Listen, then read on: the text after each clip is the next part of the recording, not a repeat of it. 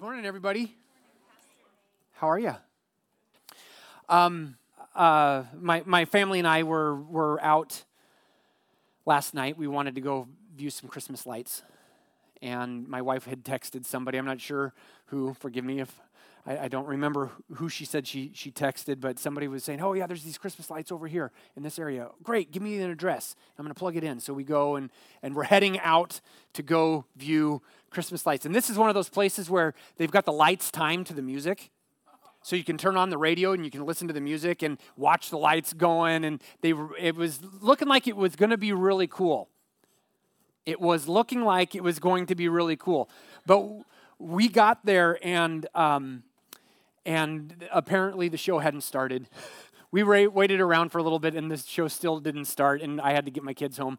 Um, and so we didn't get to see it. We're planning on going back out and, and visiting this particular location because it looks like it's going to be really good. But in the process, as we're driving, my, uh, my son Caleb, we're, we're, listening to Christmas music in the Mariah Carey song, All I Want for Christmas. Um, yeah, that one um, is, is playing on the radio, and and she's singing the, the line in there about you know i don't want a lot for christmas don't really care about all the gifts. And my she it, just in the briefest of pause in this song my son my son pipes up and says i do. You can tell where he's at where his head is at this christmas season. It's what's what's coming man? What am i getting? You know um, and that is that is where the world is at right What's in it for me? What, what's in it for me? And, and I can't just say, well, that dirty, rotten world, because guess what? I find that in me as well. I, I find some of that happening in, in my heart and in my life. And so we are actually talking in a series this right now. We're in the third part of our series, The Hope of Christmas, which is really all about everything opposite of that. We're talking about the hope we have in Christmas because of the birth of Jesus. As a matter of fact, here's the big idea we're working off of in this series. Because of the birth of Jesus, we have hope. We have hope, not a hope of what's in it for me, or I hope I get something, or I hope this other thing happens. But we have a settled future we have a settled future because of what God has done. And we've been looking at this through the lens of Mary's song, known as the Magnificat. Mary's Magnificat, she, she erupts in this praise and worship to God because of what He is accomplishing. Here's what she said Luke chapter 1, verses 46 through 55. I'm reading out of the NIV. You can open your Bibles, your Bible apps, and join me there, or you can read up on the screens. Luke chapter 1, verses 46 through 55. And Mary said, My soul glorifies the Lord, and my spirit rejoices in God, my Savior, for he has been mindful of the humble state of his servant. From now on, all generations will call me blessed, for the mighty one has done great things for me. Holy is his name. His mercy extends to those who fear him from generation to generation.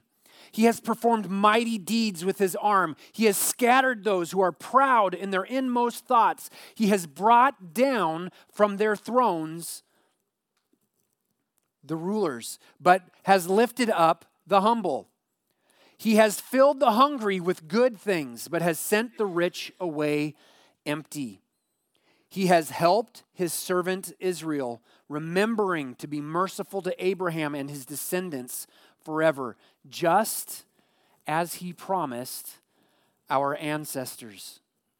You see, the hope that Mary is rejoicing about, that she's, she's erupting about, is a hope that's based completely in what God is doing, what God has done. Remember, if you remember back to the first week, if you weren't here, you can go back and you can listen to it. But in the first week, we talked about how Israel had been in, essentially been in exile for hundreds of years. And all while they've been in exile, there has been a promise coming to them over and over. God is going to restore, He is going to make things good, He's going to bring about good things. And, and, and so they have these promises running all while they're living in the experience of not having God's actual, his, his, presence within the temple and, and everything else in their midst. Okay? And so they're, they're getting to a place where they're saying, how, how long? How much longer do we have to wait? And Mary is rejoicing because this is all coming to an end. It's like that line in, in, in the song, O Little Town of Bethlehem. All the hopes and fears of all the years are met in you tonight.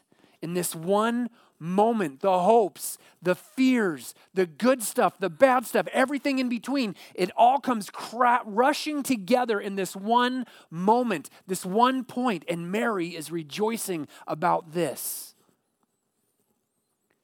we see in her song the God who goes to battle on behalf of disenfranchised people. People who are in slavery, people who have been left out in the cold, people who have been kicked. And he bares his arm for them the way he did for Israel when he brought them out of Egypt. That's the imagery here. That's what, that's what, what Mary has in mind. It's the Exodus. God is rescuing his people. He's being faithful. He's remembering his promises and his covenant. His justice and his mercy are running together side by side, hand in hand, and it is good, good news. It's good news. This is what Christmas is all about. This is what Christmas is all about. The world's vision of Christmas is more along the lines of what my, my, my son did last night, right? I am. I, I want the presents, right? You can give them to me. If you don't want them, give them to me. The world's ver- version of Christmas is, is, is based on an emptiness in, in self gratification. What's held out to us in the birth of Jesus is something far more satisfying because it's a living hope. Not something that is based on a maybe or it would be really great if it would happen, but it's based on what has happened, what God is doing. So, how do we live in this hope? How do we live in it? In the first week, we started to answer the question, and we said that to live in the hope that we have because of Christmas means that we celebrate God. We celebrate God. We, we remember who we were and what God has done for us. And then from there, we look forward to what God is going to do and who we are becoming. And we celebrate those things.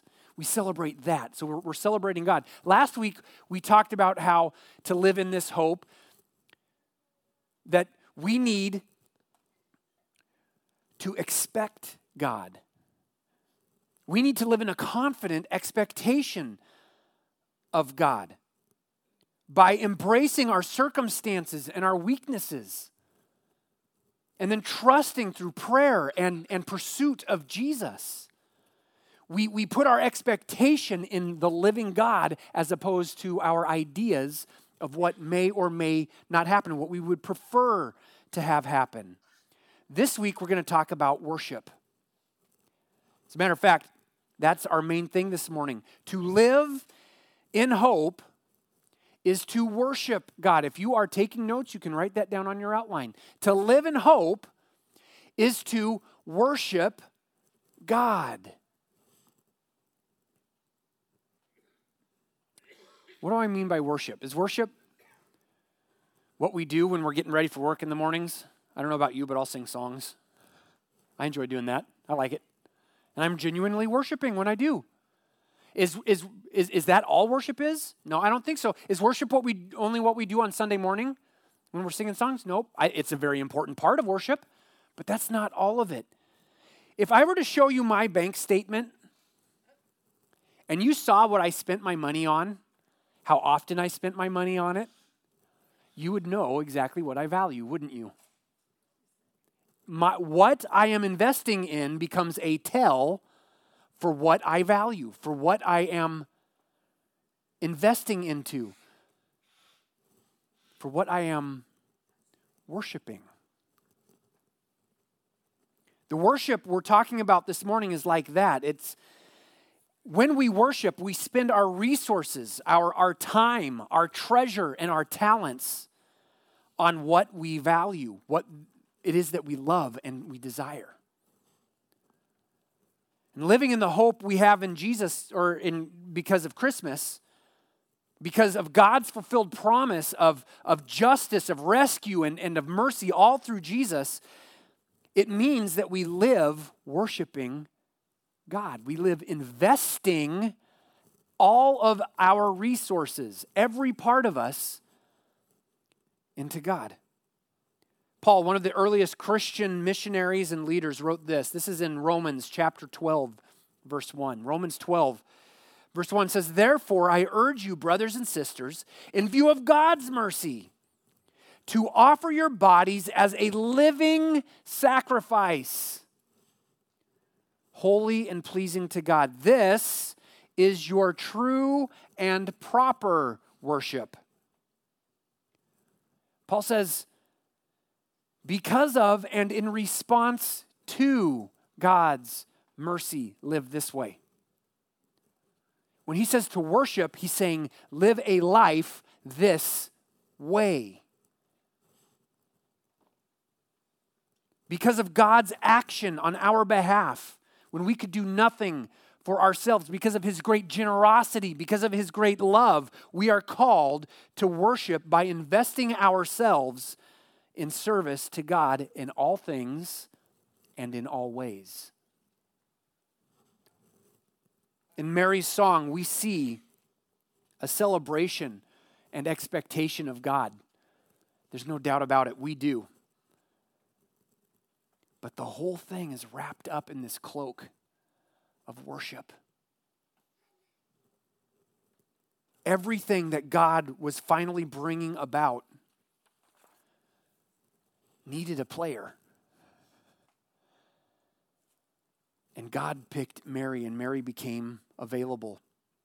In Luke chapter 1, verses 26 through 38, an angel, Gabriel, shows up to Mary.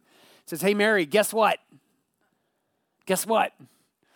Time's up. Wait is over. God's showing up. He's doing exactly what he promised he would do. And he's going to do it through you. Oh yeah, by the way, he's going to actually he's going to do it through the son you're going to bear. And Mary asks a very valid question. What? How can this be? Mary was unmarried. And so the angel answers in response Don't worry, just like God is taking care of everything else, He's going to take care of that too. That's going to be taken care of. That's going to be worked out. It's going to be a miracle. God is going to do what only God can do. Okay? And then Mary responds in a very interesting way. She responds in a way that I, I if I'm being perfectly honest, I think I might have a hard time responding this way. Her response is this in Luke chapter 1, verse 38. She says, I am the Lord's servant. May your word to me be fulfilled.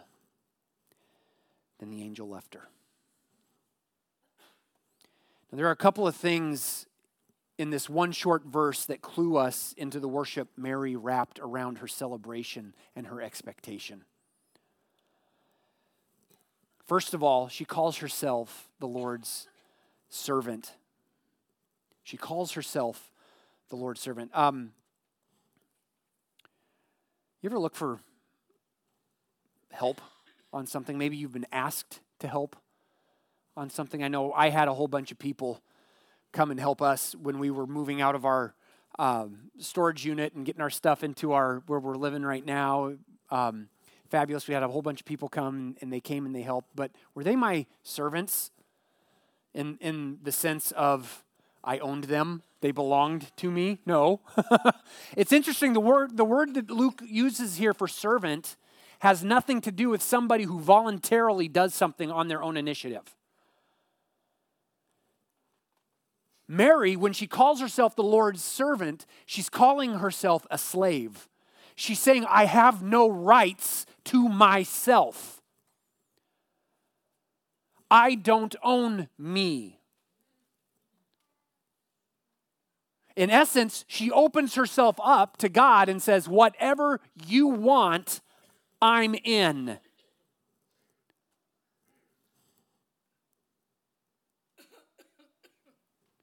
You see, in Mary's culture, there was a lot of competitive maneuvering for status and, and, and positions. Does that sound familiar? We, we, we encounter that all the time, don't we? But instead of clinging to whatever status and position she possibly could have, instead she rejected all of it and said, I'm in with what you've got, whatever you've got, however you've got it. I'm your servant. Ironically, she becomes elevated because of that. Isn't it funny how God does things? Mary calls herself the Lord's servant.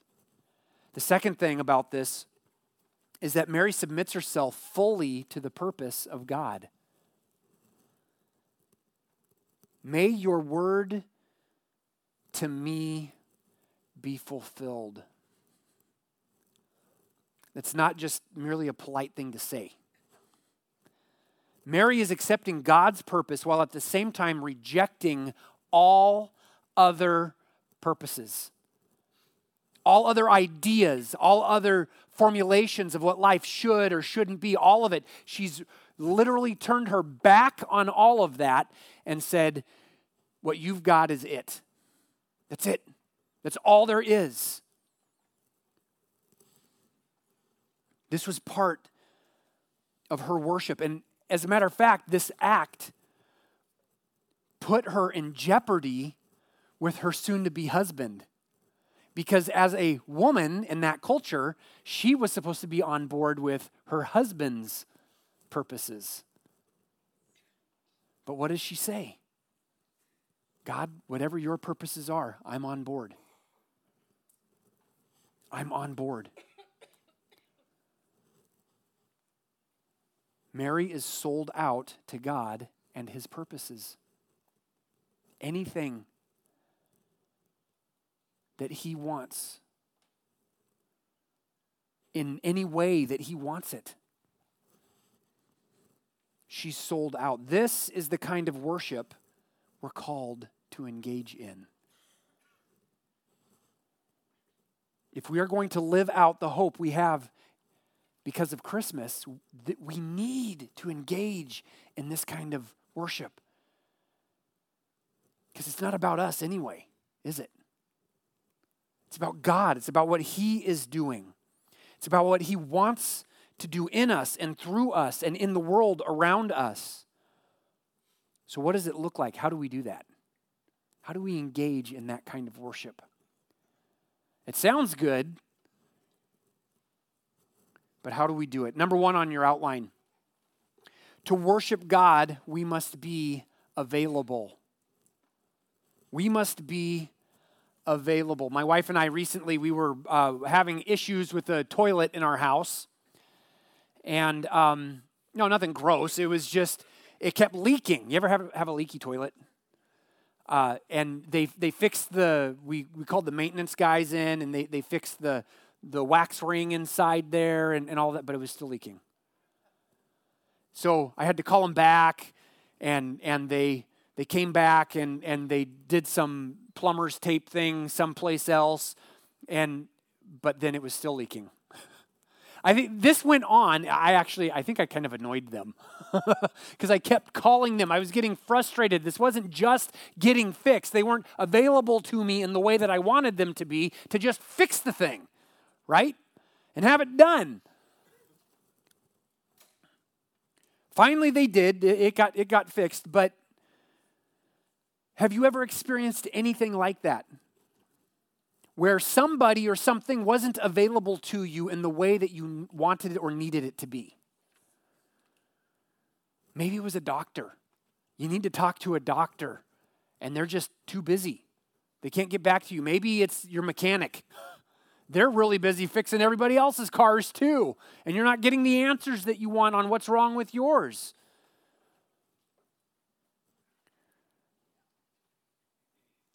To worship God, we must be available.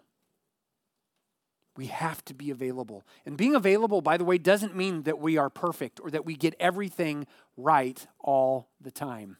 That's not availability. Being available means that we love God with all we are and all we have. We love Him with all of our time. We love Him with all of our treasure. We love Him with all of our talents. Everything about us is oriented and pointed at God and what He wants. We are available to Him.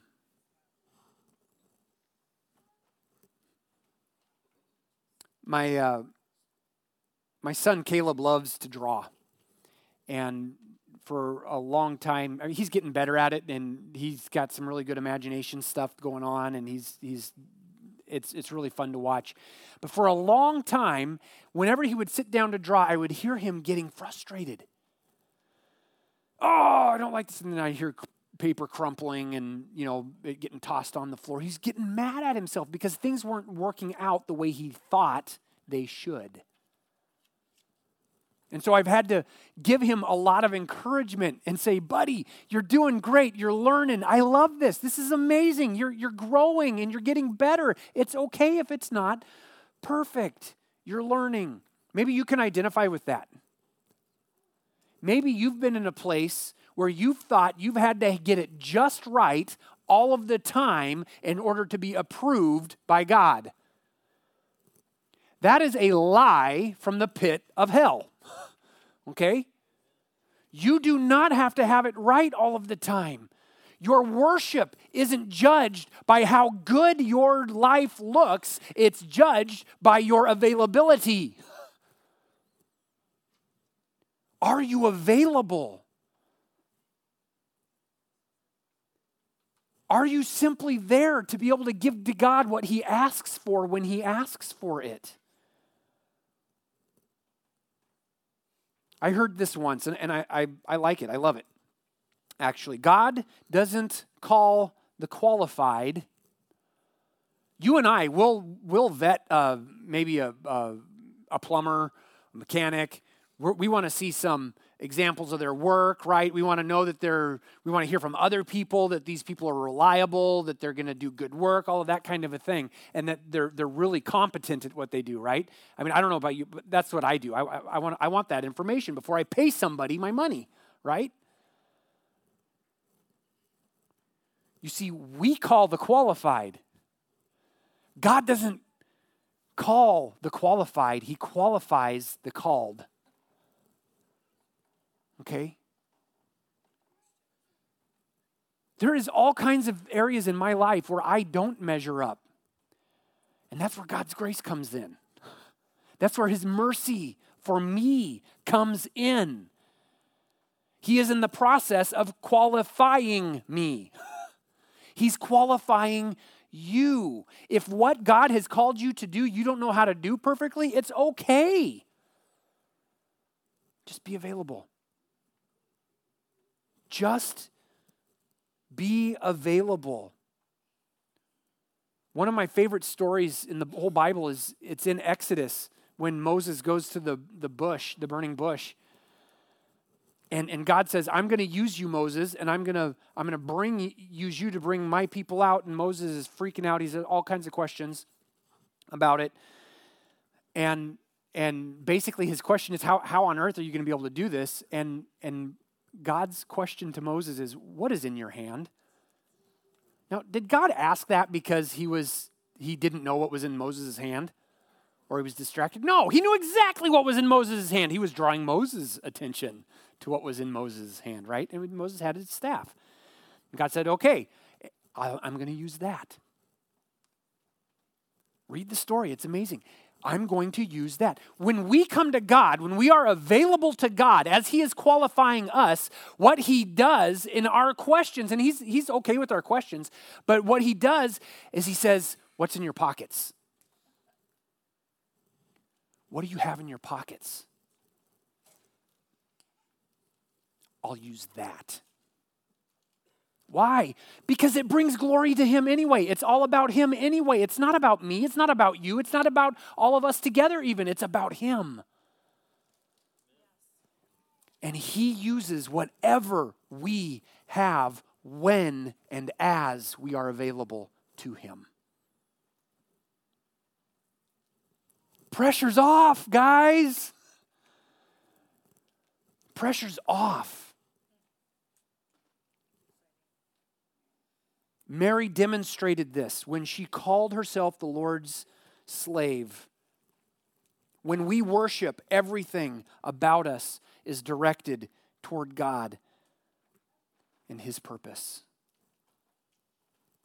Are you available? Can you choose simply to be available? Because that's what it means to worship. Number two on your outline we need to be available, but to worship, we must also stay the course. To worship, we must stay the course. Um, not far from where I grew up, there was a house, well, the beginnings of a house being built. Nice piece of property on, on a creek, um, beautiful. It was looking like it was going to be pr- really pretty, and the house itself was looking like it was going to shape up to be fairly large. A nice house. That house got started before my family ever moved into that area. For years and years afterwards, it remained unfinished. And I don't know all of the backstory behind the whys and all of that, but for me, it kind of became a little bit of a cautionary tale. What is the point of starting something that you don't finish, that you don't bring through to completion? And I, I, had that, I've had that thought every time I've driven by that place. Maybe you've seen things in your life too, like that, where, where you've thought that, man, that, that's just sat unfinished for so, so long. You guys, to worship God, we must stay the course. We need to remain submitted to the purpose of God above all else, just like Mary was. And we do that by believing and acting. Two sides of the same coin. Believing and acting. Believing in the New Testament is not merely affirming a set of doctrinal statements or things to believe about God. I mean, it's important to believe the, the right things. We're told to guard our doctrine, to, you know, to to know good, right things, all of that. I'm not discounting any of that. But it's but believing far is far more detailed than just that. You see, it's about organizing our lives around what God says. It's about leaving no room for any other options. I once was doing some premarital counseling with a couple. They were all excited. I was excited for them. And uh, we got to talking about money. And I, I, was talking about the importance of, of them as the two becoming one, bringing their finances together as one. And she looked at me like I had a third eye the, the, the gal did. And she, I just talked to a financial advisor, and they said that it would be very unwise to do that, that it would be far better to keep things separate in case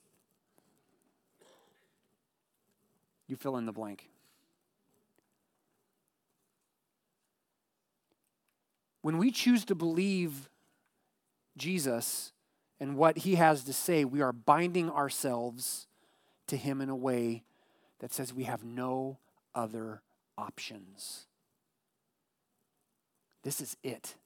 As a matter of fact, in John chapter 1, we're told that as you know the word became flesh made his dwelling among us and for anyone who believed in him he gave the right to become children of god the believe there that john is talking about is this very kind of thing we're hitching our wagons to him to what he says to the way he tells us to live and and there's no other options. There's, there's no plan B. There's nothing else. We stay the course by believing. We have to choose this. But we also have to act. My kids often will come to me after I've already given them an, a, an instruction. I'm sure nobody else ever has experienced this. We will have had an entire conversation about what we're going to do and why we're going to do it, and then my kids will come to me and ask for something else. Or they'll ask for the thing that I said, no, we can't do that right now because of this. In hopes that daddy's going to change his mind.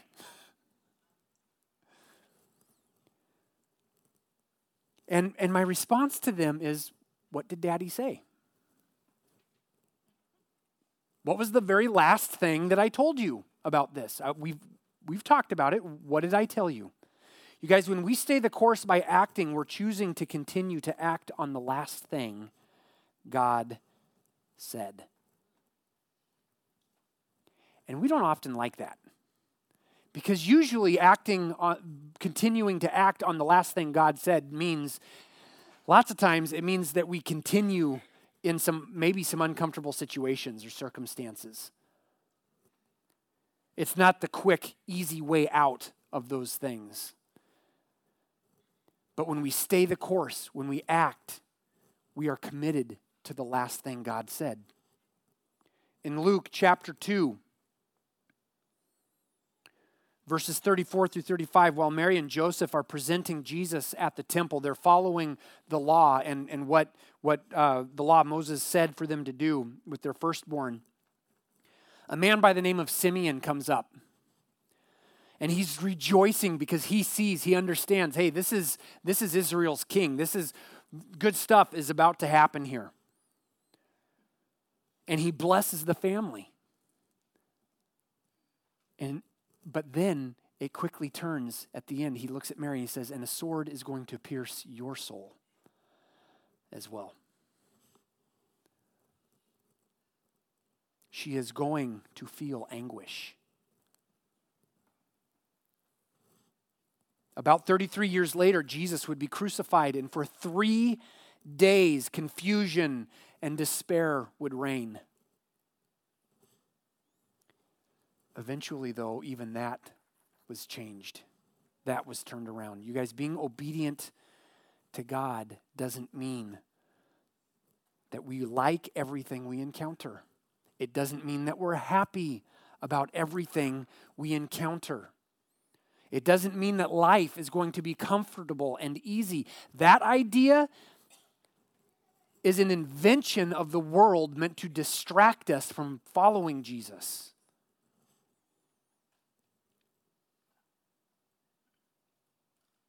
Being obedient means that we remain submitted. It's, it's living the way Mary did. Not understanding everything, but having to work through things. It's being like Jesus in the garden as he's getting ready to be crucified. If at all possible, let this cup pass by. Nevertheless, not my will, but yours be done. It's, it's staying the course, it's remaining true to the very last thing that God has said in hope in hope that He is going to make everything right. Not because maybe He will, but because we know who He is. There will be swords that pierce even our own hearts. I have experienced those. You have experienced those. The question is will we stay the course or will we leave the house unfinished? Are we going to do the last thing God called us to do? Will we sell out for God's purpose and leave the outcome to Him? Will we be His servant? Will we worship? I want to have the band come on up. We're going to we're going to sing one last song together.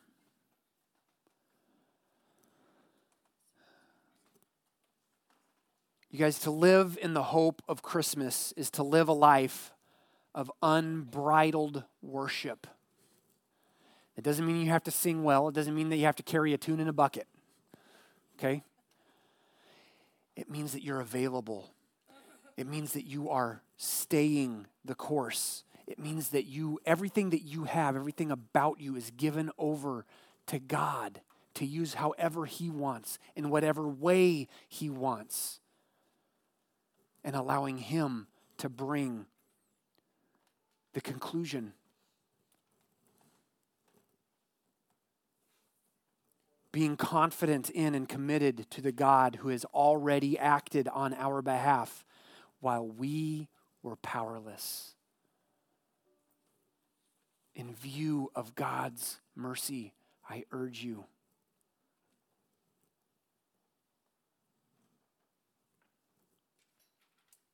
It's like the song The Little Drummer Boy. I know people have a love hate relationship with that song. Some people love it, some people hate it. I happen to be in the love category. But there's a line in there about him not having anything to bring, so he, he asks if he can just play his drum. What do you have in your pockets? What's in your pocket? What can you give to God that He will use? Let that be your worship. And as you do, live in the hope that we have because of Christmas. What might life look like? What might our community, what might our church look like if we lived this way? We're going to sing this song, How Great the Father's Love. We sang it earlier. We're going to sing it one more time. Let's let this anchor us in this hope we have.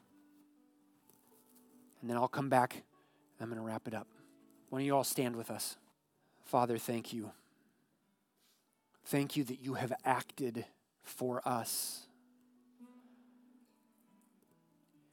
and that the reality of all of that is, is that we it doesn't require anything of us in terms of making ourselves good enough but only to receive it from you so god i pray this season that we would receive from you the life the joy the peace the hope we have.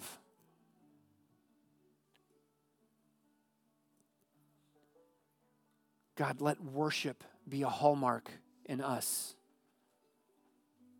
of being available to you, giving you everything in our pockets, whatever it is. How, maybe we even think it's silly, but you can use it.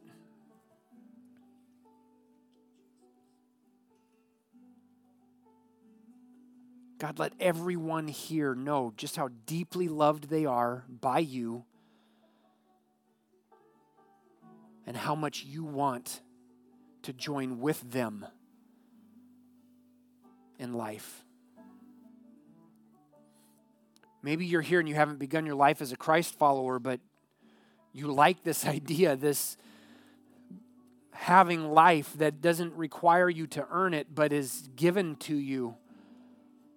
I'm going to say a prayer and just make it your own. Jesus, I want what you've got.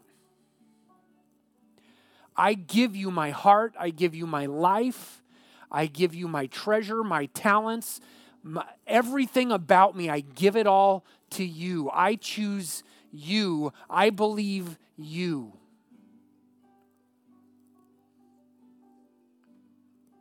Make me yours. Lord, for anyone who made that prayer theirs, Give them your spirit right now, I pray. Your presence, your empowerment, your joy, your peace. And may this Christmas season be unlike any other that they have experienced as they begin now to live out the hope that is in you. God, help us. I know we've got lots of preparations that we still need to make for our family Christmas stuff, for the stuff that's happening here at Celebration Center. But God, I pray that you would be blessed in all of it, that you would be worshiped in all of it, that all of it would be about and for you. Have your way in us. We thank you for your love. We thank you for your goodness. In Jesus' name, amen.